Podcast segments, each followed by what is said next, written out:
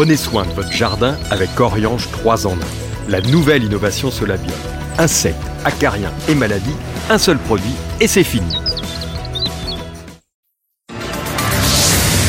News Jardin TV vous présente Bienvenue au Jardin, une émission 100% nature, plantes, botanique, jardin et jardinage, animée par Patrick Mulan et Pierre-Alexandre Risser. Mes chers amis, ravis de vous retrouver pour ce 79e numéro de notre émission Bienvenue au Jardin. Vous êtes sur News Jardin TV. Nous sommes le samedi 10 décembre et je vous dis bienvenue. Nous sommes heureux de vous retrouver. Quand je dis nous, c'est parce qu'à côté de moi, il y a le jardinier paysagiste que vous appréciez de plus en plus, Pierre-Alexandre Risser. Salut Pierre. Bonjour Patrick. Et bonjour à tous. Nous allons faire une heure ensemble, jardin, botanique, plantes jardinage, tout ce que vous aimez et on sera le plus naturel possible. Alors 344e jour de l'année, ça commence à se rapetisser pour la fin de l'année. Il nous reste juste 21 jours. Bah donc trois semaines pour arriver à la fin de l'année.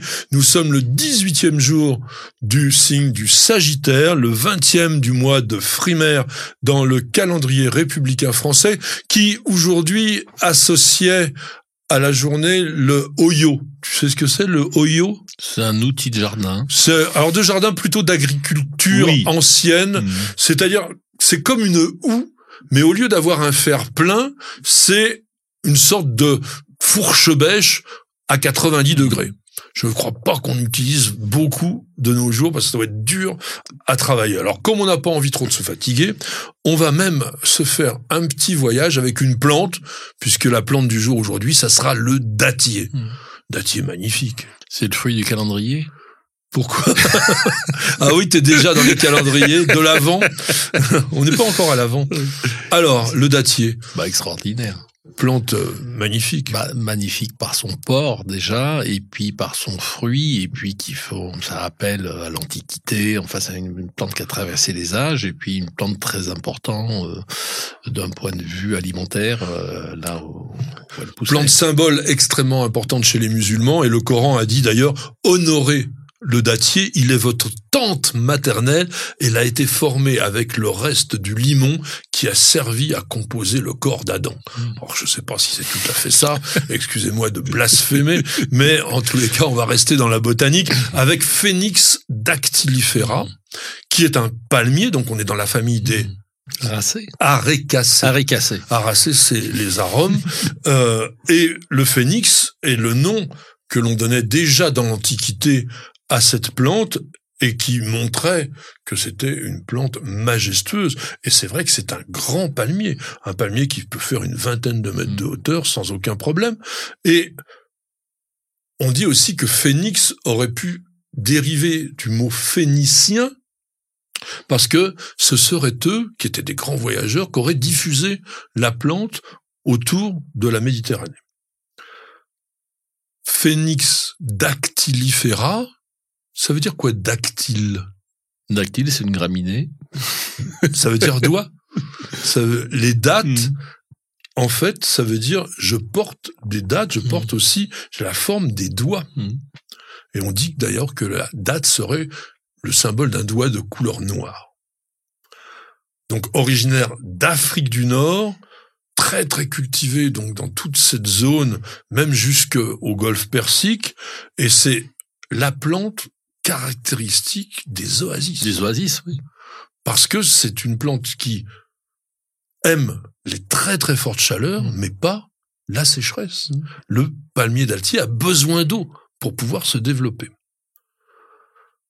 C'est certainement une des toutes premières plantes à avoir été cultivée on pense que 3 à 4 000 ans avant Jésus-Christ, on le cultivait déjà, on le plantait. Alors bien sûr, on le sélectionnait pas, etc.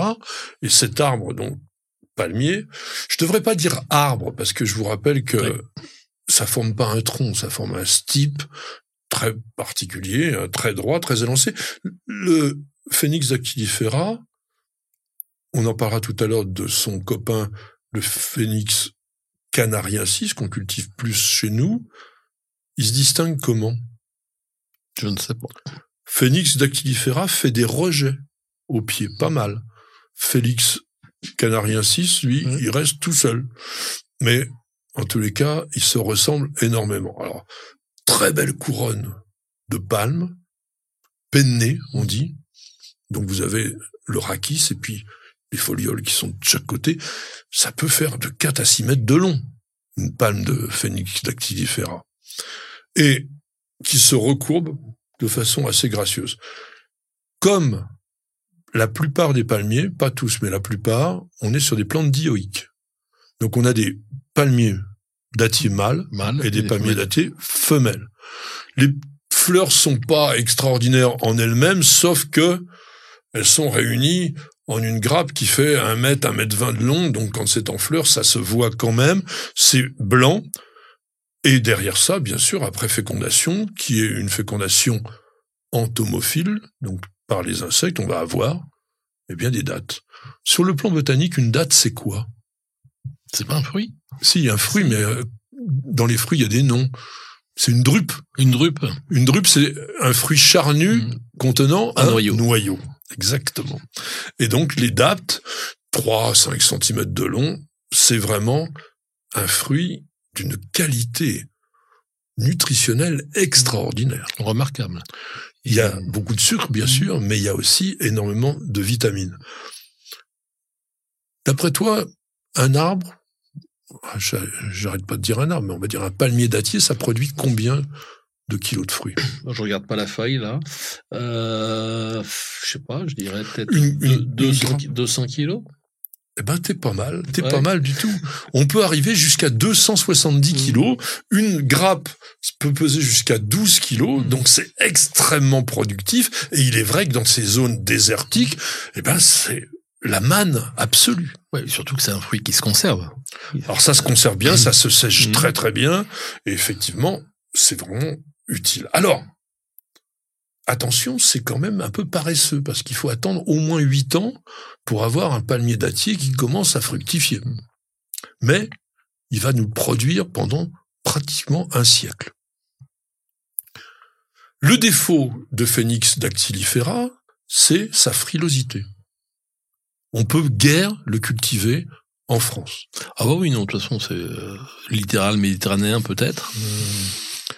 En Méditerranée, on va cultiver Phoenix canariensis, Mhm. donc le phénix des Canaries, le dattier des Canaries, qui lui ne donne pas des fruits de cette qualité euh, extraordinaire, mais qui est aussi joli, largement.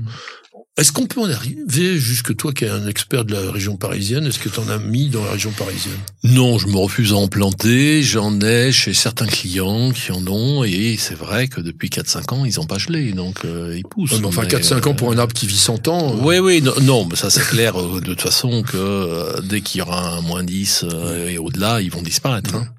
Donc c'est une plante qu'il faut mettre sur les zones littorales, qui malheureusement aujourd'hui, Oui, on n'en met plus. bah, on en met encore, mais est quand même largement menacée du fait de deux ravageurs qui sont arrivés d'ailleurs, qui sont le papillon Pesandisia-arcon et le charançon Rhynchophorus ferrugineus, qui font de véritables ravages, mais que l'on arrive à soigner, enfin, à prévenir aujourd'hui grâce à des nématodes. Oui, oui, mais enfin les traitements coûtent un certain prix et aujourd'hui euh, toutes les communes du littoral euh, font en sorte, enfin de- le palmier n'est plus le bienvenu. On plante plus. de- alors on plante des, des Washingtonia, d'autres choses qui sont censées être plus, mais quand il n'y aura plus les, les, les, les charançons, les papillons iront sur les autres palmiers. J'ai même vu des, déjà- des, des c'est- trachycarpus et des camérops Oui, qui étaient atteints. Non, non, mais hein, c'est déjà le cas. euh, voilà. En fait, c'était des ravageurs qui étaient surtout sur les Siagrus, Mhm. Siagrus qui est vraiment pas très rustique, et ils ont adoré trouver les, les, les phénix. Alors, Mhm. on va terminer avec quelques clins d'œil de langage. En langage argotique, une date, c'est quoi? Une date? Pas grand-chose. Une date. ah bon, c'est voilà. comme, comme les nefles. Voilà, comme une nef. et puis ne pas en faire une date, ben, ça on fait rien. Ouais, je connaissais pas ces deux expressions. Et puis de dire que c'est comme des dates, Ça se conserve? ça se fera jamais. Nous sommes donc le 10 décembre et en 1803 naissait quelqu'un que tu connais ou du moins dont la réputation est arrivée jusqu'à toi. Ah bah oui, Jean-Baptiste Guillot.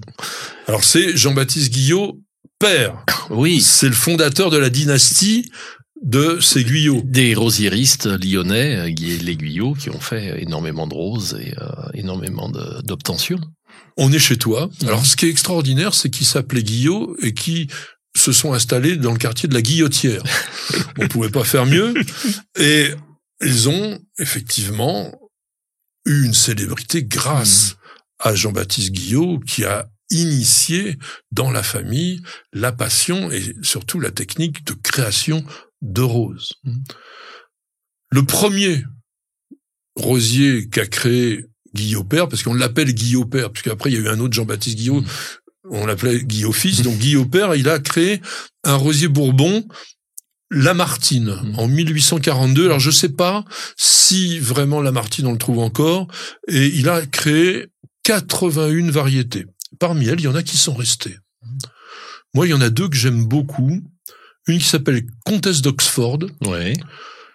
qui a un hybride remontant, qui a été dédié à une comtesse anglaise qui avait l'habitude de venir à Cannes et qui devait être une cliente de monsieur Guillaume un gros arbuste, rose vif, lumineux, et surtout parfum, parfum de première qualité. Et puis un autre qu'on trouve aussi dans le catalogue des, rosiers, des roseries ailleurs aussi, Baron, alors JB, je pense c'est peut-être Jean-Baptiste, mais on dira pas, ça s'écrit comme ça, Baron JB Gonella. Là, on est sur un rosier bourbon avec des fleurs roses, roses argentées, et avec des revers un petit peu plus soutenus. Alors c'est un grand rosier, pas très épineux, et encore une fois, on a des belles coupes avec un parfum qui est assez extraordinaire. Un petit dicton pour terminer cette petite partie de notre émission. 10 décembre, on fête Sainte-Eulalie. Et qu'est-ce que tu vas nous dire? Tiens, de Eulalie, qui est d'ailleurs le nom d'une plante. Oui, le miscanthus. Oui. Mais il faut le savoir. faut le savoir. ben voilà, mais en fait, Une plante très à la mode. en plus. Ah ben écoutez, à la soleil qui rit à la Sainte-Eulalie promet du cidre à la folie. Et autrement, douceur de Sainte-Eulalie est une anomalie. Oui, ça, ça pourrait être logique. Mais euh, d'ailleurs, je ne sais pas pourquoi il y a pas mal de dictons qui sont autour des pommes au niveau de la Sainte-Eulalie. On dit que s'il fait beau, on aura plein de pommes. Alors hmm. peut-être. Pourtant, les, les, boutons de floraux de pommes sont loin d'être euh, oui. présents. Planté pensé à la Sainte-Eulalie fleurira jusqu'à la Sainte Coralie, jusqu'au 18 mai. Hmm. Et gelé de Sainte-Eulalie, jardinier ne sort pas de ton lit. Mon cher Pierre, Philippe nous demande... Nous demande, oui, est-ce que le kiwi doit être taillé et si oui, comment? Alors, est-ce que tu t'amuses à tailler les kiwis? Non, parce qu'on n'en plante pas. je dois en planter dans mon verger, ça, fait déjà des années, mais il faut d'abord que je fasse les pergolas et ensuite je planterai mes kiwis parce que c'est un fruit que j'adore. Et je pense que les premières années, ils se plantent, ils se taillent pas vraiment, ils se palissent. Voilà. Là, il faut compter environ cinq ans après la plantation avant d'avoir la première fructification, alors peut-être parfois trois ans, ça dépend la taille de la plante que vous avez achetée. Mais comme vient de le dire Pierre, l'important au début, c'est de former la structure de la mmh. plante.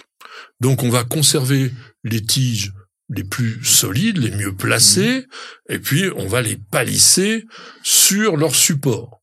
Si vous regardez ce que sont les kiwis en culture professionnelle, mmh. c'est extraordinaire. Mmh. Parce que vous avez juste une tige et après, toutes les branches sont palissées à l'horizontale sur une structure. Mmh. Vous, si vous avez une pergola, faites ça. Parce que là, vous allez avoir une énorme production à condition de faire la taille dont je vais vous parler maintenant. Et qui s'exécute en cette saison. Ça tombe bien. Alors, on n'a pas dit, c'est que, enfin, si Pierre l'a évoqué, ça pousse tellement vite oui que en saison, quick, quick, quick, on va quand même réduire cette végétation très opulente de manière à concentrer la sève sur les productions fruitières qui viendront ensuite. Elle est simple, cette taille. Vous allez vous contenter de rabattre à deux yeux, ça fait pas grand chose, ça fait en général 5-6 cm. Vous voyez bien les, bourgeons, les yeux, en langage jardinier, c'est les bourgeons Vous en gardez deux le long de la tige, de chaque côté, deux, deux, deux, deux, deux. Vous palissez ça à l'horizontale et vous êtes tranquille. C'est ce qu'on fait aussi, d'ailleurs, avec la glycine. Après, vous pouvez aussi vous amuser à tailler euh, de façon plus scientifique parce que on regarde aussi. C'est vrai que quand le kiwi commence à être vieux, il y a des rameaux qui ont été productifs. Alors qu'est-ce qu'on va en faire? S'ils ont produit deux ans, trois ans maximum, là on peut les éliminer complètement de façon à avoir un rajeunissement permanent de la plante. Il y a aussi pendant la période de végétation, on vous dit de pincer au-dessus de la quatrième feuille, etc. Ne vous cassez pas la tête. Quand ça pousse trop long, vous rabattez des deux tiers de la longueur environ, mmh. et puis ça redémarre. En revanche, les branches charpentières, donc les principales, donc vous avez votre trompe et après vous avez les principales, elles vivent une quinzaine d'années. Donc il faut quand même penser dans la structure, surtout si vous faites vraiment de la production fruitière, à reconstituer régulièrement ces charpentières. Vous n'avez pas encore la main verte? Alors suivez les bons conseils de News Jardin TV avec nos paroles d'experts. Mes chers amis passionnés de plantes de jardin, je vous ai choisi pour ce parole d'expert un sujet relativement alors complexe et peut-être un peu ésotérique qui s'appelle le feng shui. Alors pourquoi le feng shui? Ben, Parce qu'on en a énormément parlé autour du jardin et je pense surtout que les principes de, on va dire, cette philosophie séculaire asiatique sont très en accord avec l'essence ou l'esprit du jardin d'aujourd'hui. 4000 ans, le feng shui. Un vieux truc, on dirait. Mais 4000 ans est très moderne. Ça exprime, alors à la manière asiatique, on va voir parfois c'est un peu empoulé, mais les rapports de l'homme avec son environnement. On essaye de créer une harmonie entre la nature, les choses de la nature, les éléments naturels et l'humain et a fortiori son jardin. Alors après, il y a des choses un peu plus euh, olé olé. Parce Ésotérique. Bah oui, parce qu'on vous dit euh, que le feng shui permet d'équilibrer les flux d'énergie en se basant sur le chi, qui est l'énergie fondamentale, et qui est fonction de la densité des matières que l'on va trouver. Donc ça, vous n'êtes pas obligé de l'appliquer, mais même, ça va vous servir quand même. Alors est-ce que tu en as eu euh, l'occasion de tester tout ça, toi Non, non. Pour nous, un, un jardin aujourd'hui, notamment un jardin en ville, c'est un jardin en ville, c'est un endroit dans lequel on doit se sentir bien. Ah Donc le jardin, il doit être en, adéquation avec son style de vie, son mode de vie, la façon dont on vit dans son jardin. Eh ben. Voilà. Mais je ne suis pas du tout un spécialiste du feng shui, donc le jour où j'aurai le temps, je m'intéresserai un petit peu à cette science, si on peut appeler ça une science. Mais voilà, donc je pense qu'aujourd'hui, il faut mettre beaucoup de bon sens, c'est surtout ça. Alors je vais vous dire quand même pour ceux qui voudraient s'essayer à ça, la manière dont on réalise un jardin feng shui. Il faut dessiner le plan de votre jardin et mettre surtout la maison, parce que la maison, c'est elle qui organise tout. Et ensuite, vous notez pas les quatre, mais les huit points cardinaux, c'est-à-dire le nord-nord, avec le nord-est, nord-ouest, le sud, sud-ouest, sud-est, et l'est et l'ouest.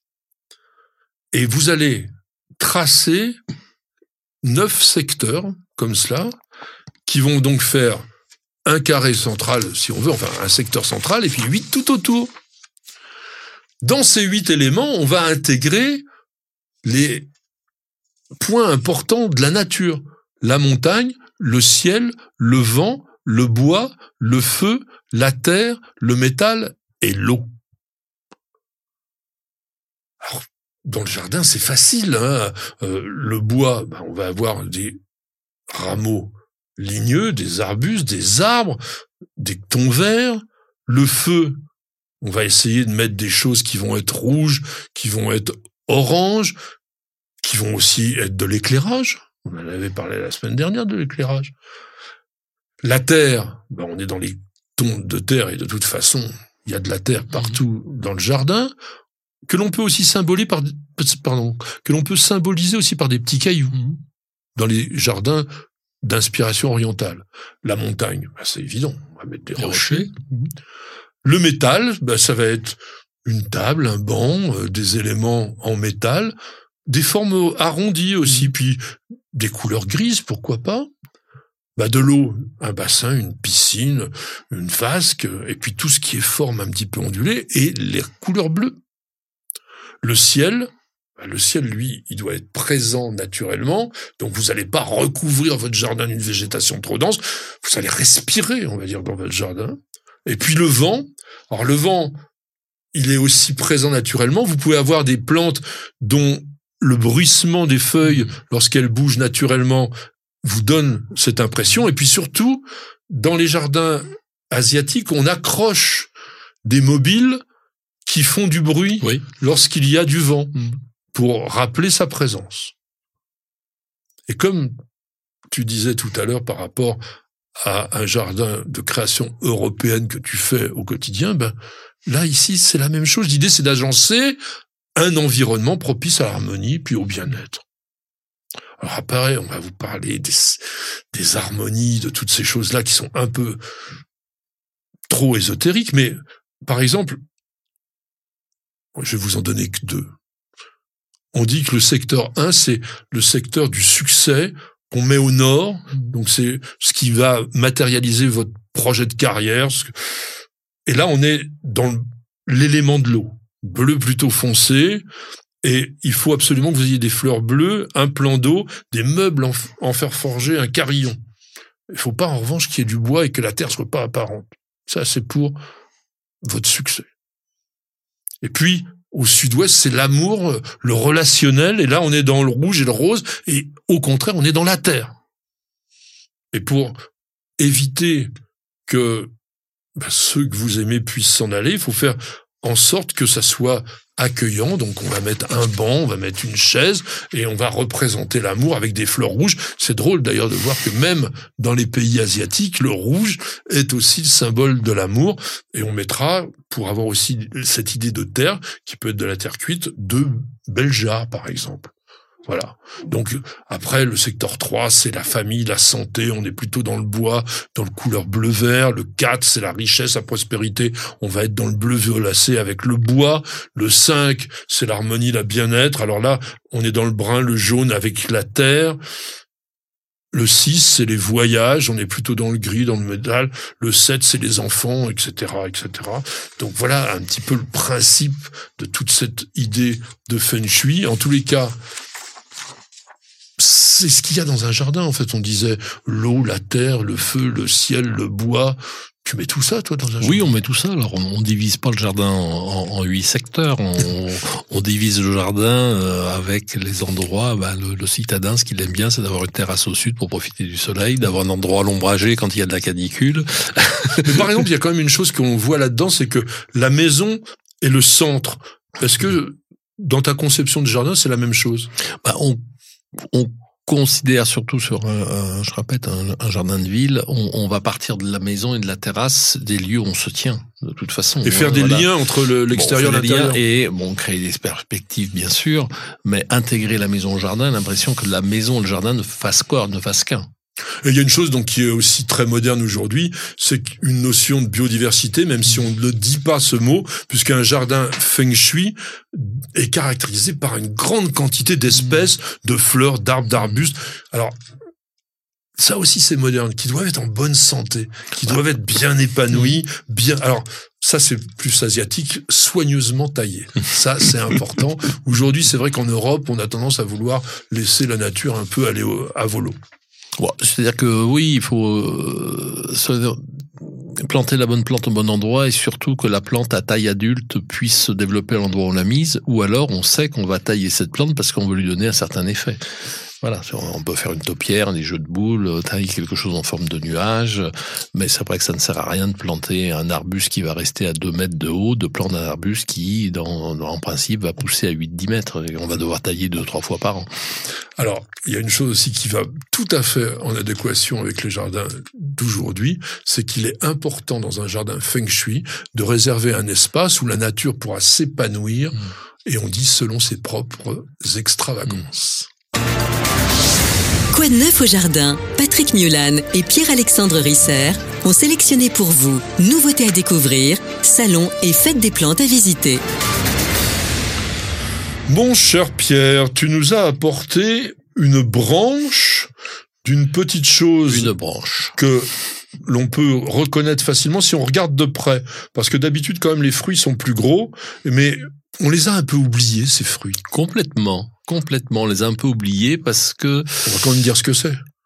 C'est une nefle, un néflier. Donc en latin, Mispelus germanica. C'est néflier d'Allemagne. Ouais.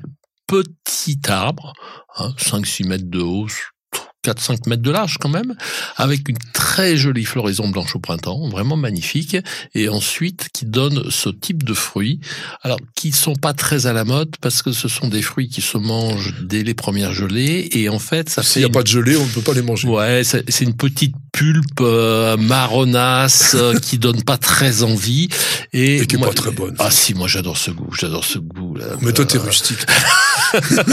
et, et voilà, et pour et pour dire que c'est pas un fruit, c'était un fruit qui poussait dans les haies, c'était, c'est le fruit du pauvre, en fait. D'ailleurs, on dit, c'est des nefles quand on dit, euh, ça vaut rien. Ça vaut rien, Mais, en même temps, c'est aussi intéressant, c'est une plante increvable. On peut la mettre n'importe où. Oui. Oui, donc, et c'est vraiment un arbre adapté pour, euh, pour, pour des petits jardins, des petits espaces. Et en même temps, si on T'arrives à les cultiver en pot, toi? Euh, je n'ai pas hmm. trop fait laisser en pôle, mais plutôt au jardin. Et en même temps, si on ne mange pas, nous, les fruits, les oiseaux vont s'en régaler. Ah ben voilà, c'est déjà une bonne chose après tout. Hein. On peut aussi faire un petit peu son jardin pour se faire plaisir. Alors, se faire plaisir, regardez sur notre table, on a une petite jardinière qui vient d'arriver avec, donc au milieu, on a une chaire, mais surtout autour, on a deux magnifique petit cyclamen qui s'appelle Indiaka. Alors on avait déjà évoqué les établissements morels lorsqu'on avait fait notre sujet sur les cyclamènes. D'ailleurs, on ne peut pas passer à, outre puisque ce sont vraiment des créateurs de variétés. Mais ce qui est intéressant, alors à la fois sur la compacité et la floribondité, parce que quand vous regardez cette petite plante, là actuellement il y a une dizaine de fleurs, mais il y a autant de boutons oui. qui attendent. Mmh. Et c'est surtout ce qui est intéressant, c'est la couleur. On a ce dégradé de rouge vers le rose pour arriver au blanc qui est d'une subtilité totale et ça fait partie donc de ces espèces, pardon, de ces cultivars créés, hybridés, améliorés, sélectionnés par cet établissement français qui a une réputation mondiale et pratiquement, je dirais que tous les cyclamènes que vous trouvez actuellement sur le marché, surtout les petits, proviennent de chez eux. Et moi, je trouve ça mignon. Vous avez un, un balcon, vous mettez ça. Si c'est un peu abrité, vous en avez pour presque tout l'hiver. Oui, et puis c'est une des rares longues floraisons d'hiver qu'on peut avoir euh, bah, sous nos climats. voilà. Euh, alors, moins 3, moins 4 degrés hmm. maximum. Mais c'est pour ça que je disais une fenêtre un peu abritée et vous êtes tranquille. Alors le seul défaut, c'est la force de la végétation qui fait que pour arroser, c'est pas extrêmement commode dans la mesure où ça aime pas beaucoup avoir le feuillage mouillé ou du moins le feuillage avec de l'eau stagnante.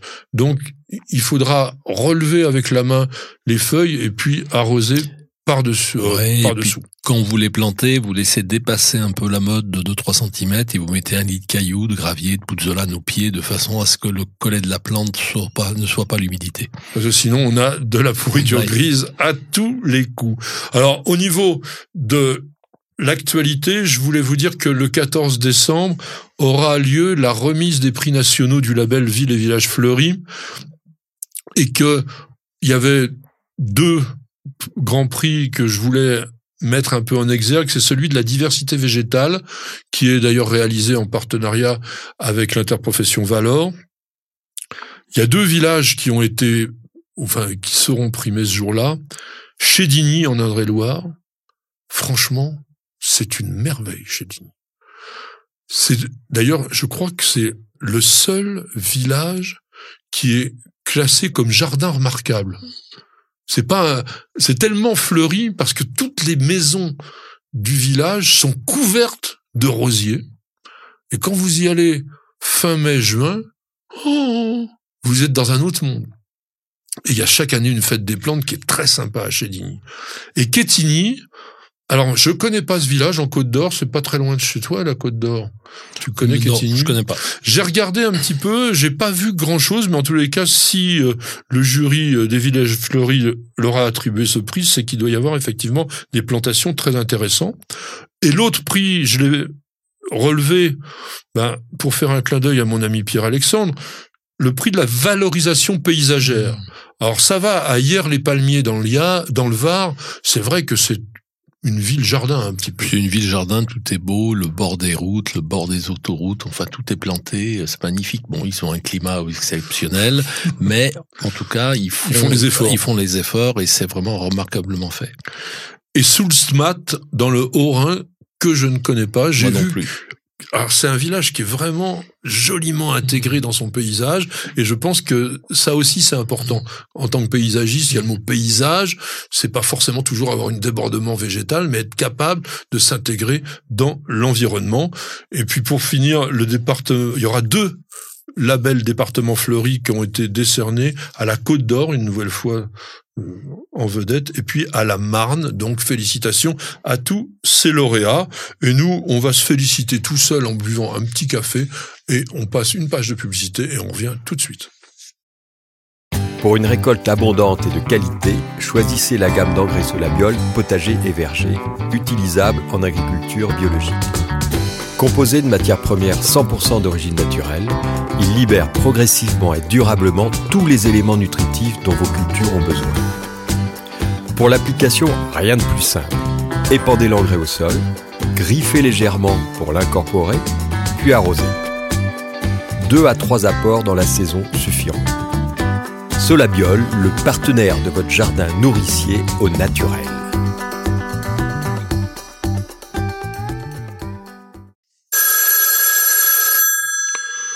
Mon cher Pierre, Évariste nous demande quoi?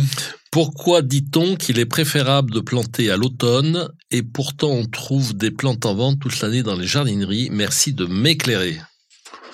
Il y a toujours le vieil adage, à la Sainte-Catherine, tout bois prend racine. Donc la Sainte-Catherine le 25 novembre, c'est pas aussi ancien. Et attention, quand on parle de plantation d'automne, on parle de plantation qui commence à l'automne, on va dire vers le le 15-20 octobre, et qui vont se dérouler jusqu'au démarrage de la nouvelle végétation vers la fin février, début mars. Donc toutes ces plantations d'automne, bah, l'idéal, pourquoi? Parce que on est en repos végétatif. Tout à fait, les Et- plantes sont en dormance. Voilà, le stress y est pas. Mm. Alors en revanche, c'est vrai que ce que nous dit notre auditeur, on voit des plantes toute l'année dans les jardineries. Bah oui, parce que maintenant on voit pratiquement plus rien à racines nues. Ben oui, les plantes sont en container. Alors, ce qu'il faut aussi rappeler, c'est qu'autrefois, on plantait beaucoup plus d'arbres caducs, donc d'arbres qui perdent leurs feuilles, et ces arbres-là sont complètement en dormance.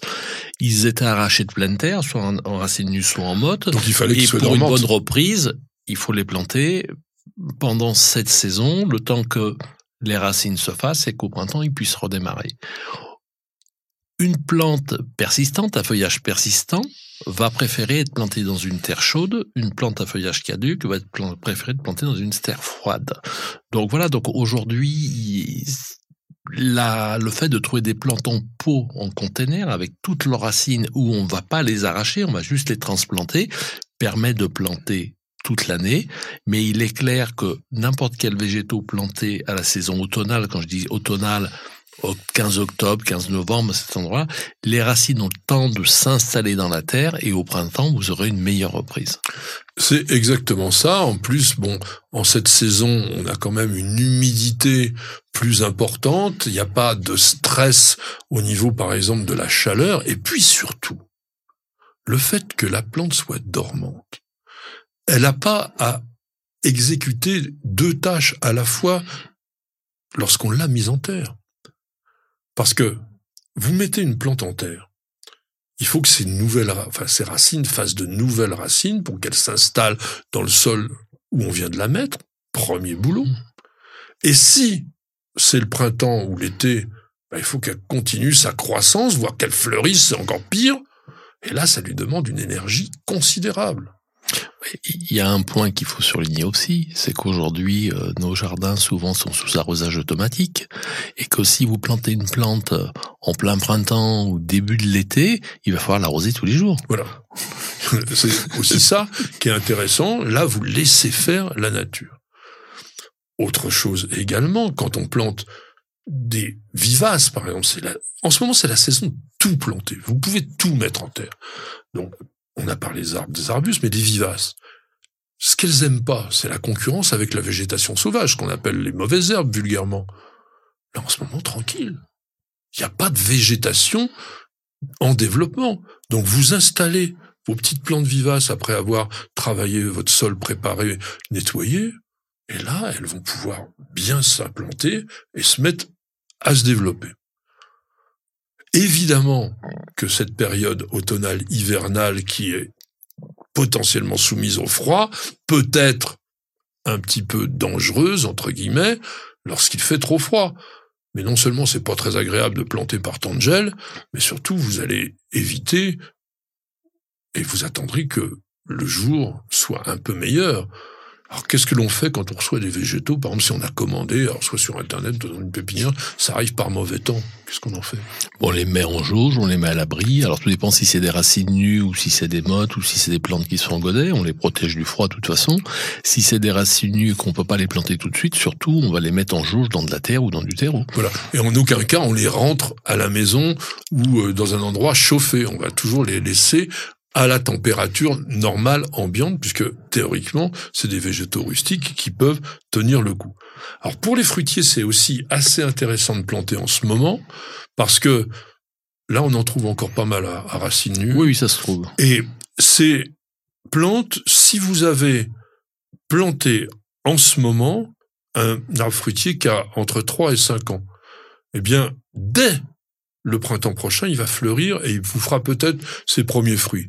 Moi, mon conseil, ça serait de pas les laisser aller jusqu'au mm. jusqu'au bout. Mais au moins, vous aurez quasiment gagné un an. Parce que si vous le plantez en plein été, par exemple, il lui faudra quasiment une saison entière pour se remettre de ses émotions mm. et commencer à pouvoir produire. Donc, la plantation en ce moment, c'est quelque chose de très important. Autre conseil que tu aurais? Le pour moi, la plantation en automne et surtout quand l'automne est doux, c'est vraiment la, la, meilleure la meilleure période. Euh, et vraiment, euh, même s'il pleut le lendemain, vraiment bien arroser sa plante dès qu'on l'a plantée, ça c'est vraiment important. On l'a déjà parlé, ce qu'on appelle le plombage. Et ensuite, pailler, pailler, pailler. Pailler, pailler et repailler. Vous êtes curieux de planter de nature? Toutes les réponses et bien plus encore dans le dossier de Bienvenue au Jardin. Mes chers amis, en cette saison, il est évident que beaucoup de plantes ou d'arbres ont perdu leur intérêt décoratif puisqu'elles ont perdu leurs feuilles. Fort heureusement, il y a des espèces qui sont persistantes, et notamment chez les conifères. Les conifères, on se dit, oh, il y en aura le bol, tous les conifères, ça se ressemble. Ben non. On va parler pour ce dossier de conifères tout à fait originaux, qui ont été à la mode, que l'on voit moins souvent, et je veux parler des araucarias. Mmh. Bah, c'est une plante incroyable. et, c'est vrai qu'au 19e, quand cette plante soit arrivée en, en France, à notre continent européen, on n'avait pas du tout l'habitude de voir ces plantes. Elles avaient un côté complètement exotique. Bah, c'est exotique parce qu'il n'y a pas d'araucaria originaire d'Europe. La plupart des araucarias sont originaires de, enfin pas la plupart d'ailleurs, de l'hémisphère sud. Soit de l'Australie, soit de la Nouvelle-Calédonie, soit aussi du Chili. Et celui qu'on cultive le plus souvent, Araucaria araucana, c'est un conifère du Chili. Alors, Araucaria a donné son nom à la famille des Araucariacées. Mmh. Là, je te fais une colle. Qu'est-ce que l'on trouve dans les Araucariacées Pas grand-chose. Il y en a deux. Je sais pas, non, le, cryptoméria, non? Non. Non. On trouve Agatis, Agatis qui est un conifère australien euh, ou asiatique, et puis Volemia. Ah oui. Volemia nobilis, mhm. donc qui est une plante récente puisqu'on l'a découverte qu'en 1994 mhm.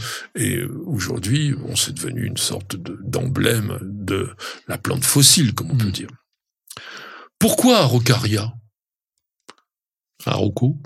Oui, Arauco. C'était quoi Arauco? C'était des Indiens, une tribu indienne du Chili. Voilà, Pierre, il connaît les Araucos sans les connaître. C'est assez extraordinaire. Ce genre Araucaria qui a été créé en 1789, une année un peu particulière, par Antoine Laurent de Jussieu, nom mm. extrêmement célèbre. Alors, notre Araucaria, qui vient des Andes chiliennes, c'est, ça a été une plante on va dire, vedette jusque dans les années 60. Ouais. Et puis aujourd'hui, on l'a un peu oublié. On l'appelait d'ailleurs à l'époque désespoir des singes. Ouais. Il y a une raison. Bah oui, parce que le singe ne pouvait pas grimper sur cet arbre parce que les, les, les feuilles sont très piquantes. Voilà. On a des branches qui sont totalement recouvertes de feuilles en forme de grosses écailles, mais presque imbriquées les unes sur les autres, toutes terminées par une pointe il y a absolument aucun endroit pour y mettre un bout de patte, quand, même quand on est un singe. Mmh. Même quand on est un homme. Hein. Alors ça, justement, je voulais en revenir là-dessus, parce que toi, qui es au contact des plantes en permanence, quand vous avez à intervenir sur une plante comme ça, ça doit pas être facile. Ah bah l'échelle, la nacelle. Euh, mais, mais, après, euh, ah comment comment on fait? Comment on, peut tailler euh? Ah oui, j'ai un, un, jardin à côté de Saint-Prix, à Montlignon, où il y a un araucaria qui doit avoir une centaine d'années. Hein, donc c'est assez incroyable de voir un, un arbre. Ah oui, c'est très volumineux. Ouais, très volumineux. Une ou deux branches sèches et lagueur, il avait une perche d'élagage. Voilà, mais c'est vrai qu'on ne peut pas toucher cette plante. Quoi. Voilà, on peut pas y toucher. Alors heureusement, ça se développe généralement de façon assez harmonieuse. C'est beaucoup moins joli, je dirais, quand c'est jeune, parce que ça fait des étages de branches comme ça, et on a un port un peu triangulaire. Mais lorsque la plante vieillit, alors elle va se dégarnir du bas, mais sa couronne s'arrondit et prend même d'ailleurs sur les longues branches un port naturellement mmh. retombant. Et là, wow, on commence à avoir quelque chose de très original, de très très particulier. Est-ce que tu trouves qu'il est vraiment rustique? Bah, celui qui est à Montlignon, en tout cas, il a, il a, il a survécu au gel de 84-85 où la température est descendue à moins 20. Hein. Donc c'est à peu près le seul des araucarias qui puisse, il y a une vingtaine d'espèces d'araucaria qui puissent résister à l'extérieur chez nous sur la côte d'Azur, essayez éventuellement à Rocaria Bidwilly. Il résiste à moins 5 et on envoie des vieux spécimens aux îles Scilly. Mmh. Et en Irlande, les îles Scilly, il y a un jardin, l'abbaye de Tresco. Oh faut aller voir ça un jour. Ils ont la chance d'avoir le Gulf Stream mm. qui passe juste devant et donc du coup vous avez une sorte de microclimat. Vous avez beau être un peu dans, dans le nord européen, c'est subtropical quasiment. Araucaria araucana, dans la nature, est une plante un peu menacée. On en trouve sur une large zone qui va des Andes chiliennes jusqu'à la Patagonie. Ça pousse jusqu'à 1500, 1600 mètres d'altitude. Et une des rares forêts, vraies forêts d'Araucaria, ça se trouve sur les pentes du volcan Liema. Et si vous avez la possibilité de voir ça, c'est magnifique, d'autant que ce volcan est couronné de neige éternelle. Donc vous avez des plantes d'aspect très exotique et en même temps une sorte de montagne alpine. C'est un peu incroyable. Et ce qui est un peu aussi étonnant, c'est de savoir que ces plantes, elles ont traversé les âges sans quasiment évoluer. Et Araucaria, Araucaria c'est 100 millions d'années. Et ce qui peut être aussi étonnant, c'est de se dire, tiens, c'est bizarre, pourquoi est-ce qu'il y a des plantes Araucaria au Chili et qu'il y en a aussi en Nouvelle-Calédonie, en Australie Ça fait un peu bizarre, ça. Bah, tout simplement parce qu'à l'époque, il y avait qu'un seul continent qu'on appelait la, la Pangée, le Gondwana. Et les plantes devaient simplement être réparties sur l'ensemble, et puis ça s'est séparé, et aujourd'hui, il n'en reste plus que quelques vestiges. Il y en a aussi en Nouvelle-Guinée. Alors là, on est vraiment dans le tropical.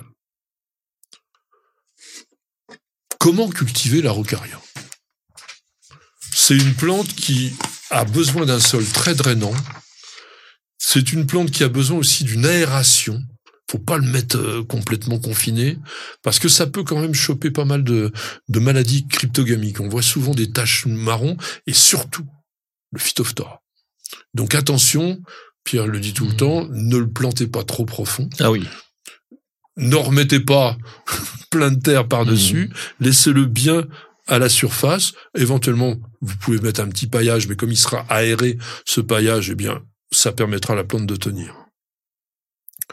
La plante, elle a, elle a été découverte qu'au XVIIIe siècle. Hein. C'était des zone vraiment complètement euh, à découvrir. Personne n'allait euh, du côté euh, du sud du Chili et on cherchait à l'époque des arbres, des essences nouvelles pour les chantiers navals. L'arbre a été introduit en 1795 simplement par d'ailleurs quelqu'un qui a laissé son nom, Archibald Menzies, dans la botanique. Il y a beaucoup de plantes qui s'appellent Menziesi mmh. et lui, bah, il a planté les premiers. Il en avait planté aussi dans un jardin d'un autre botaniste célèbre qui s'appelait Joseph Banks et qui a essayé de les cultiver. À l'époque, on ne savait pas très bien le faire. Et il y en a un qui a survécu uniquement à Kew Gardens, en Angleterre. Et l'arbre est resté quand même plus de 100 ans, puisqu'il est mort en 1893. Qu'est-ce que je pourrais dire d'autre sur ce cet araucaria? C'est que l'écorce est particulière, gris-brun, ridée, euh, assez coriace, résineuse. Et puis après, vous avez donc cette imbrication des feuilles qui est particulière. Arbre dioïque comme beaucoup de conifères. Et puis puisqu'on est juste, enfin juste à quelques jours de Noël, il y a quand même un araucaria qu'on peut cultiver à la maison. Oui. Qu'on dit entre euh, comme, une plante verte, quoi. Comme une plante verte, mhm. mais qui ressemble quand même à un conifère et dont on peut faire un joli sapin de Noël. Il, il pique pas. Alors il pique pas, effectivement. Ses aiguilles sont souples, elles sont assez douces au mhm. toucher, elles sont en forme de, de goupillons. Mhm. Il s'appelle Araucaria heterophylla et c'est un arbre qui vient des îles Norfolk. On le trouve aussi maintenant planté un petit peu partout, notamment en Australie, on en a vu des spécimens absolument magnifiques, mais l'île de Norfolk qui se situe au nord-est de Sydney, elle, elle est tout à fait particulière, et lui, il est là, et chez nous, il atteint que 2 mètres, dans la nature, il fait tout bonnement 60 mètres. Mon cher Pierre, ça sonne de nouveau, et c'est Charmante qui nous écrit. Oui. Mes plantes d'intérieur sont envahies de bestioles collantes blanches qui volettent partout. Je n'arrive pas à m'en débarrasser. SOS Patrick. Alors ça ressemble, je pense, dans la description. Alors je le dis souvent, mais je le répète, si vous avez des problèmes parasitaires, il faut nous envoyer des photos parce qu'on pourrait très bien se tromper par rapport à une description qui serait pas très précise et c'est le cas. Mais les bestioles collantes blanches, bon, si c'est pas des cochenilles puisqu'elles volettent partout. Mmh. Les cochenilles, ça volette pas. Je mmh. pense sont les mouches blanches, comme on dit, qu'elles sont pas des mouches d'ailleurs, qui sont les alerodes, qui sont plutôt proches des pucerons. Mmh. insecte d'origine tropicale qui s'est très très bien acclimaté et qui nous casse les pieds, mais en hiver, mm. à la fois dans les maisons et dans les serres, ça peut être une catastrophe. Ouais, oui, on peut mettre des petites euh, autocollants jaunes pour qu'elles viennent se coller dessus. Donc on va faire ça pour l'éliminer. C'est relativement simple. Ils sont attiré irrésistiblement par la couleur jaune. Alors je pense que le bleu aussi, parce que j'ai vu dans certaines serres, on mettait la même chose, des, plaquettes enduites de glu de couleur bleue, mais dans le commerce jardin, on va trouver plutôt jaune. Vous suspendez ça. Il y a aussi des petits éléments qu'on peut piquer dans les pots, donc ils vont venir se coller là-dessus, et puis vous allez réduire, réduire, réduire les populations. Il existe, il existe des auxiliaires mais on va pas mettre ça dans la maison, du moins en ce moment. On peut, au cas où, utiliser un peu de savon noir liquide, mais bon, moi je dis simplement, vous mettez vos petites plaques et puis vous aurez pas de problème. Il n'y a pas de problème non plus à écouter trois secondes de publicité. On revient tout de suite, je vous le garantis. Pour un beau jardin d'ornement, choisissez la gamme d'engrais Solapiol utilisable en agriculture biologique. Composé de matières premières 100% d'origine naturelle, il libère progressivement et durablement tous les éléments nutritifs dont vos plantes ont besoin. Pour l'application, rien de plus simple. Épandez l'engrais au sol, griffez légèrement pour l'incorporer, puis arrosez. Deux à trois apports dans la saison suffiront.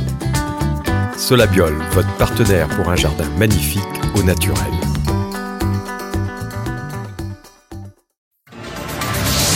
Pour savoir tout ce qu'il faut faire dans votre jardin cette semaine, suivez le Pense-Bête jardinier de Patrick et Pierre-Alexandre. Mon cher Pierre, je sais qu'en cette période de l'année, tu veux pas beaucoup travailler dans ton jardin, mais nous avons l'habitude quand même de faire une sorte de pense-bête jardinier pour nos auditeurs qui, eux, peut-être sont pas comme toi, ont envie, coûte que coûte, d'aller travailler. Qu'est-ce que tu ferais? Oh bon, on peut lui acheter un sapin de Noël déjà. Oui, ça serait pas mal. Et le décorer dans la maison ou dehors. On est peut-être un peu, un petit peu tôt. Moi, j'attendrai presque la semaine prochaine. Oh, bon, ça, dépend si les enfants sont pressés ou pas pressés. Mais tu viens de dire un truc qui là, je pense qu'il faut revenir là-dessus. C'est effectivement pourquoi pas créer des décorations de l'extérieur. Bien sûr. Il y a tout un tas maintenant vraiment d'accessoires que l'on trouve dans les jardineries qui vous permettent de transformer votre univers votre petit jardin ou votre balcon simplement en un espace un peu féerique. Et je pense que même si on n'a pas d'enfants, même si on est un petit peu âgé, participer à la fête de Noël grâce à des décors comme ça, mettre son jardin en fête, je crois que ça vaut quand même.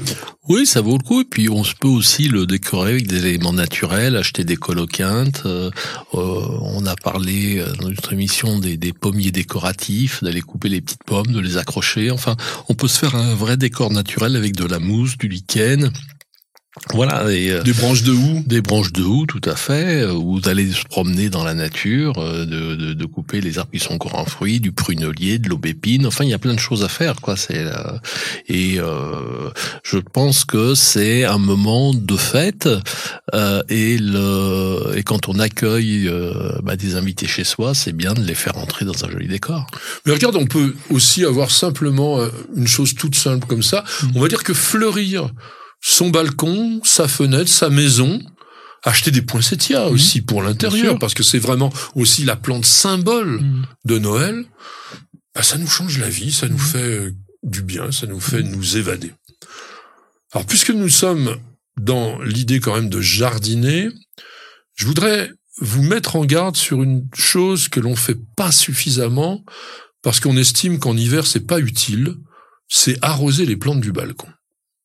S'il pleut pas, ou même parfois s'il pleut, il faut vérifier que la terre a bien été humidifiée. Alors, faut pas que ça soit détrempé parce que on vous dit toujours que les plantes résistent mieux en sol sec quand il fait froid, mais dans les pots, elles ont quand même besoin d'avoir une alimentation en eau. C'est tout à fait vrai, et notamment ces deux dernières années où on a eu des hivers relativement secs, euh, bah chez nos clients, on a perdu des plantes euh, qui sont mortes de soif en plein hiver, ce qui peut paraître un peu étrange. il y a autre chose dans le jardin, si vous avez planté des végétaux persistants au mois d'octobre, au mois de novembre, et eh ben il faut continuer à les arroser, c'est-à-dire de faire au moins un arrosage par mois. Et pour les pots sur les balcons, alors si votre balcon est abrité parce qu'il y a un autre balcon dessus, donc l'eau ne tombe jamais, c'est un ou deux arrosages par mois. Mmh. Autrement, un arrosage par mois, ça devrait suffire. Ça devrait suffire, oui. Ça dépend aussi de la température mmh. ambiante. Une chose qui se faisait beaucoup, qu'on voit moins aujourd'hui, c'est blanchir le tronc des arbres mmh. avec euh, du blanc d'Espagne, donc un produit à base de chaux qui protège normalement contre certains parasites qui viennent bah, dormir, euh, hiverner à l'intérieur des écorces. Tu conseilles ça? On ne le fait pas, mais ça peut être, par contre, ça peut être très joli. Ça peut faire un élément de décor dans le jardin. Oui, alors on voit le paysagiste qui parle. C'est vrai qu'on peut s'amuser à faire des, colonnes de buren dans son jardin avec du blanc d'Espagne. Alors, on parlait d'arrosage. Il y a aussi du non-arrosage. Les plantes succulentes, les cactées, si elles sont dans des endroits relativement frais, on va dire entre 5 et 12, 15 degrés, on ne les arrose pas hmm. de l'hiver. Hmm parce que la pourriture les fait plus facilement périr que la sécheresse. Il y a un travail aussi, toujours un peu dans le verger. Si vous avez des palmettes, ou même d'ailleurs au, niveau des plantes d'ornement, dans les grimpantes, c'est de vérifier les armatures. Hmm. Parce que c'est bien en hiver surtout quand on a des plantes persis, euh, pardon, caduques, on voit beaucoup mieux où ça se situe. Voilà, changer les, on peut changer les tuteurs et surtout aussi vérifier quand on attache ces plantes avec du lien. Au bout de deux trois années, bah, la plante, la tige grossit et le lien peut l'étrangler. Donc il faut aller vérifier vraiment tous les tous les liens. Donc c'est le moment et en même temps, ça nous permet de faire le tour du jardin, de se promener. Alors attendez qu'il fasse beau et que la, température soit un peu clémente pour faire ce genre de ce genre d'activité. Oh, bah, oui, oui, quand il gèle, vous restez à la maison tranquille. D'ailleurs, bon, à la maison, on peut toujours se faire plaisir et leur faire plaisir en les éclairant. Les plantes de la maison, aujourd'hui, manquent intrinsèquement de lumière. Même si vous les collez le long d'une fenêtre, il faut savoir que les jours sont devenus très courts et que pour la plupart des plantes tropicales, c'est pas suffisant. Les plantes tropicales, elles sont habituées à avoir 12 heures d'éclairage par jour. Actuellement, on en est loin. Donc, mettez éventuellement un éclairage d'appoint, surtout si vous éloignez très légèrement vos plantes. Je rappelle cette formule magique que la lumière décroît en proportion du carré de la distance. Ça veut dire que si vous êtes à 3 mètres de la fenêtre, vous avez 9 fois moins de lumière qu'au bord de la fenêtre. C'est très important. Et pour terminer, en restant toujours à la maison, regardez bien l'état de vos plantes. Les cochenilles s'en donnent à cœur joie pendant toute la période hivernale. Découvrez les meilleures nouveautés de l'édition Jardin, sélectionnées par Patrick et Pierre-Alexandre. Mes chers amis, Pierre nous a apporté un magazine qui s'appelle Regain, le journal de la campagne que je ne connaissais pas du tout et que je vais lui demander de nous présenter. Voilà. Regain, journal de la journal de la campagne, c'est un magazine qui paraît à chaque saison. Donc je trouve que pour le jardinier c'est plutôt bien. Et c'est un magazine qui va nous parler euh, ben de la province et de tout ce qui s'y passe et de toute une population qui a décidé de s'installer, de vivre à la campagne avec des activités euh, qui sont euh, là on a tout un sujet par exemple sur les les fleurs, on a des beaucoup d'activités d'artisanat, de cuisine. Voilà, c'est plutôt du reportage que du pratique. Ah, c'est du reportage. C'est mmh. pas du tout un magazine pratique. Par contre, c'est un magazine qui va nous faire découvrir, eh ben, comme la France est belle, partout, et des gens qui sont des acteurs de ces territoires et qui ont décidé de s'ancrer dans le territoire et de faire des activités qui ont un rapport avec le territoire. Donc on est plutôt euh, un peu dans la sociologie de la campagne et c'est assez bien illustré. C'est un joli magazine qui coûte 7,50 euros. Regain. Quand on parle de joli chose, on a des jolis livres à vous présenter. Celui-là est un petit peu dans le même esprit que ce que vient de nous présenter Pierre.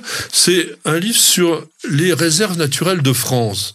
Alors, ce livre, c'est un reportage également, tout à fait original, de Patrick Terrasse, qui est un bon photographe, et le livre est en noir et blanc, ce qui se fait plus beaucoup aujourd'hui. Et il nous entraîne dans les réserves naturelles qui sont nombreuses dans notre pays. On va aux Bouches de Bonifacio, on va au banc d'Arguin, dans la forêt d'Orient, dans les gorges de l'Ardèche, dans les marais, les lacs, etc. Et on y rencontre, pareil que dans Reguin, les gens qui y vivent. Alors, ils vont témoigner, ils vont raconter euh, ce qu'ils font, pourquoi aussi ces réserves sont aussi précieuses, et on a un très très joli livre original avec les cartes qui vous donnent les indications des endroits. C'est oui, c'est vraiment le livre cadeau par excellence. C'est un livre qui a été édité par Plume de Carotte. Il vaut 30 euros. Je rappelle que son auteur est Patrick Terrasse. Ça m'a beaucoup plu. Je trouve que c'est élégant. Ce qui m'a, alors c'est même là, ça m'a pas plu, ça m'a enthousiasmé. Ça, le livre extraordinaire d'un copain euh, que je salue aujourd'hui. On vous avait présenté un petit livre qu'il avait fait sur le jardin et son chat, mais là il vous fait un boulot invraisemblable sur les arbres. Ce livre qui s'appelle Arbres, tous les savoirs, toutes les histoires, tous les pouvoirs, tous les espoirs. Ben voilà, c'est décrit en quelques mots tout le travail monstrueux qu'il y a eu pour faire ce livre qui est d'une beauté sublime qui est d'une richesse incroyable, une diversité qui vous plonge complètement, alors à la fois dans la sylviculture, dans l'exploration, dans la botanique, mais aussi dans les éléments importants aujourd'hui, quels sont les enjeux, euh, les usages, la recherche, il y a aussi de la littérature, enfin, il y a absolument tout. C'est un livre qui est aussi chez Plume de Carotte, mais également chez Terre Vivante, ils se sont mis à deux pour l'éditer, euh, je pense que c'est un livre qui coûtait cher en production, il coûte 39 euros, mais si vous avez un beau cadeau à faire, pour des gens qui aiment les livres, ça je peux vous le conseiller tout particulièrement. Mélissa nous dit la chose suivante, je possède un cactus de Noël cette saison, mais malheureusement il ne fleurit pas. Il se trouve pourtant devant une baie vitrée et je l'arrose une fois par semaine. Que faut-il faire? Cactus de Noël, ça te dit, toi? Schlumbergera. oui, Schlumbergera. Schlumbergera. Souvent, euh, pour ces cactacés, il leur faut peut-être une petite différence de température. S'ils restent toujours la même température, ils fleurissent pareil ou Non, exactement. Hmm. Le secret est là.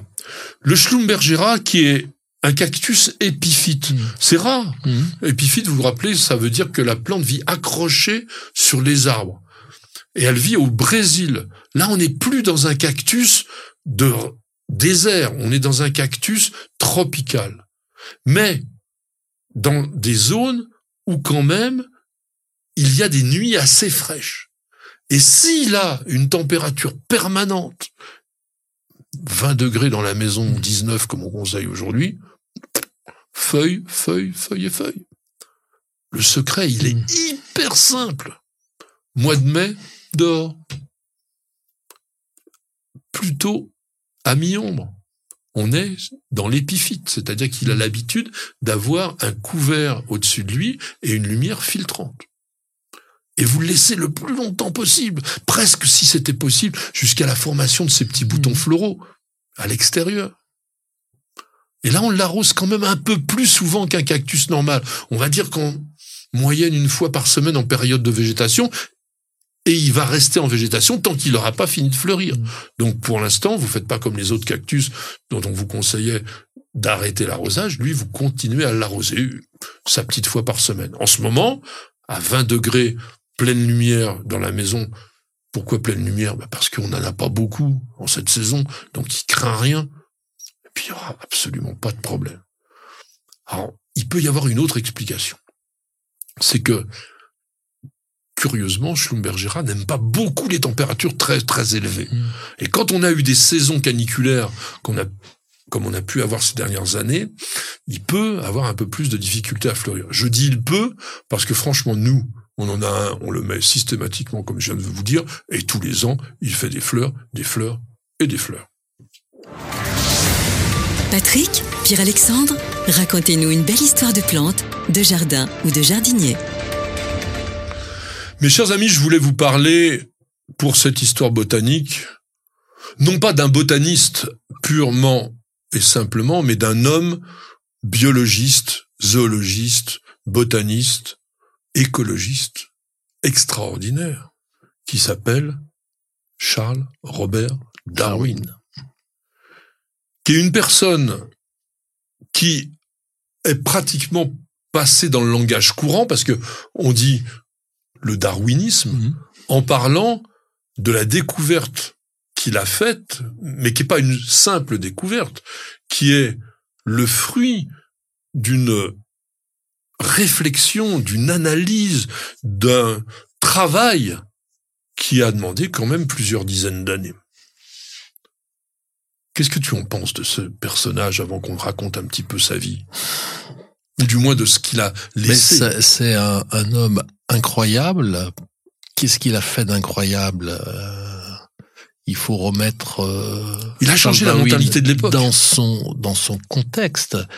Et cette théorie de l'évolution était tout à fait contradictoire à toutes nos religions monothéistes, c'est-à-dire qu'il a pu, il serait né deux siècles plus tôt, il serait passé au bûcher, mais immédiatement, on n'en aurait plus jamais entendu parler. Exactement.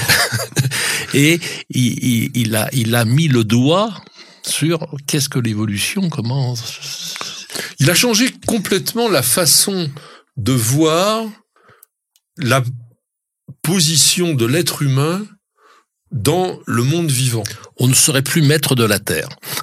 Mais exactement. C'est-à-dire que jusqu'à Darwin, tout tournait autour de l'égocentrisme humain. Exactement. On était le centre du monde, de la Terre, les plus hauts dans l'évolution, machin, etc.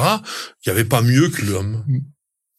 Et notre ami Darwin, grâce à un voyage qu'il va faire pendant cinq ans autour du monde, il avait 22 ans quand il est parti, donc il était encore très jeune.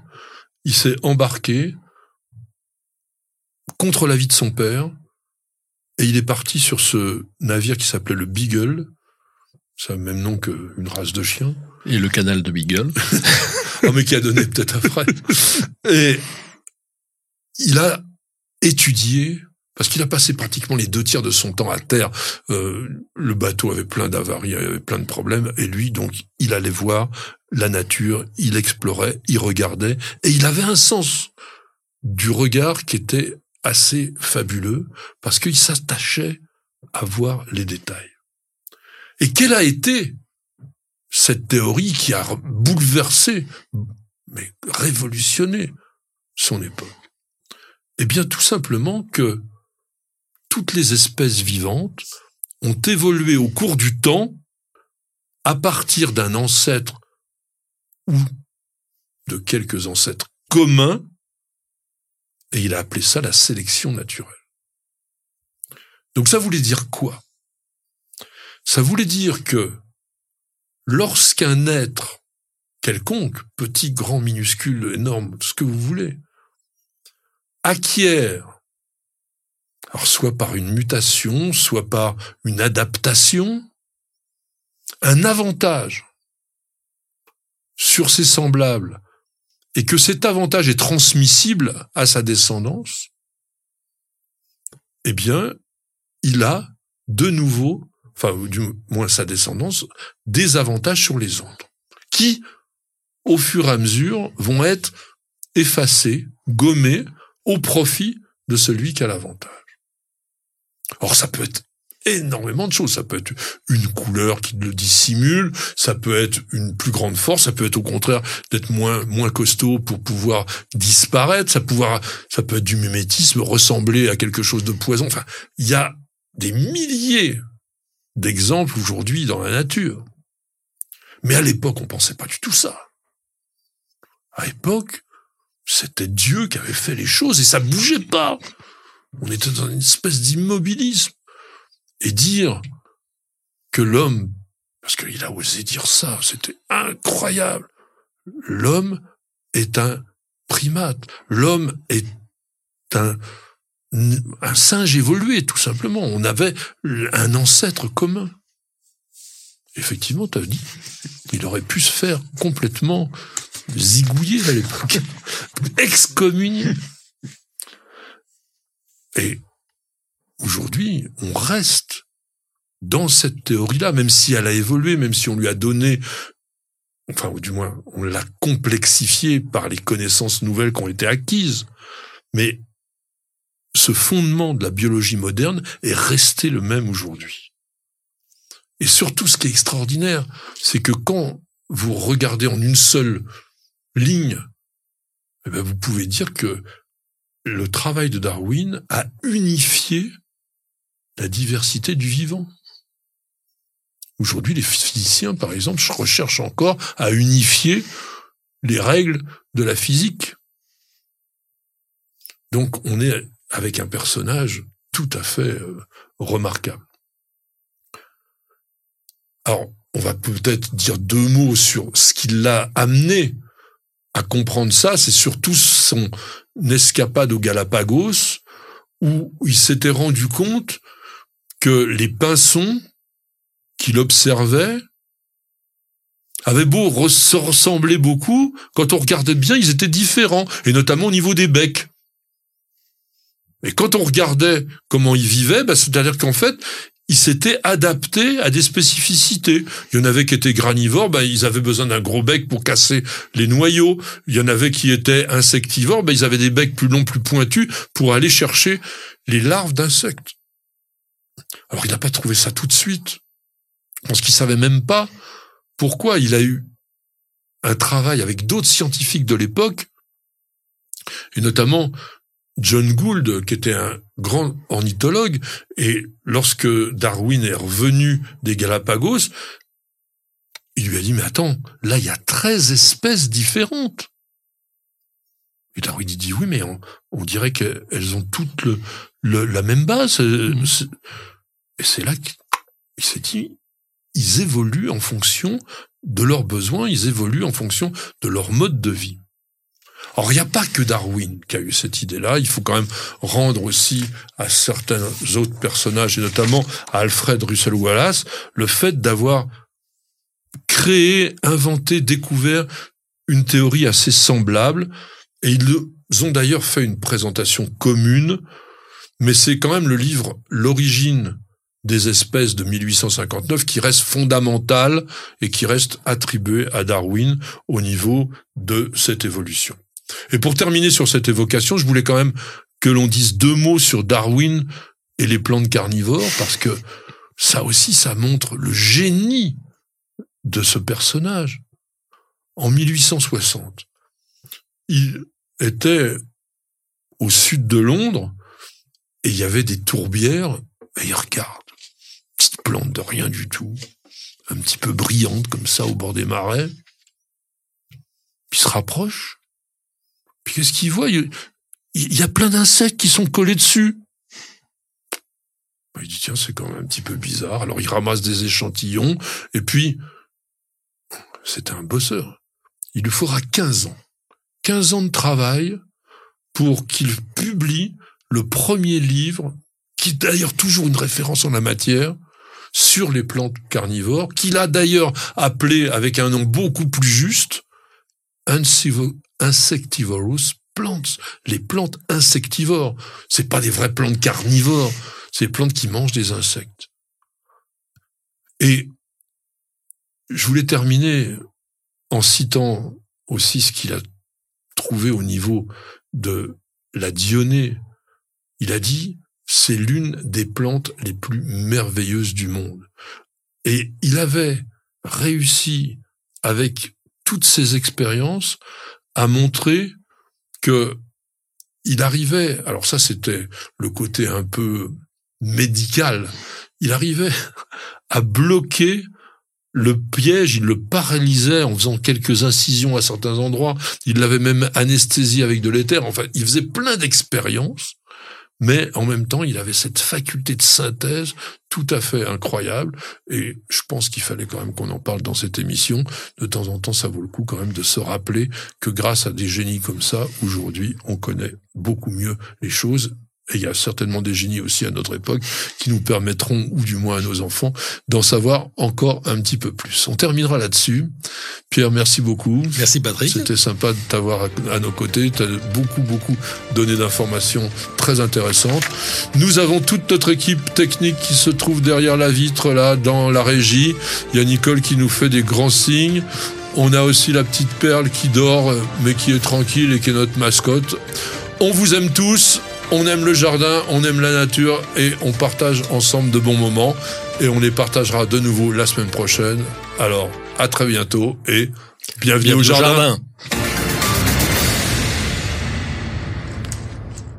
Prenez soin de votre jardin avec Oriange 3 en 1. La nouvelle innovation Solabiol. Insectes, acariens et maladies, un seul produit et c'est fini.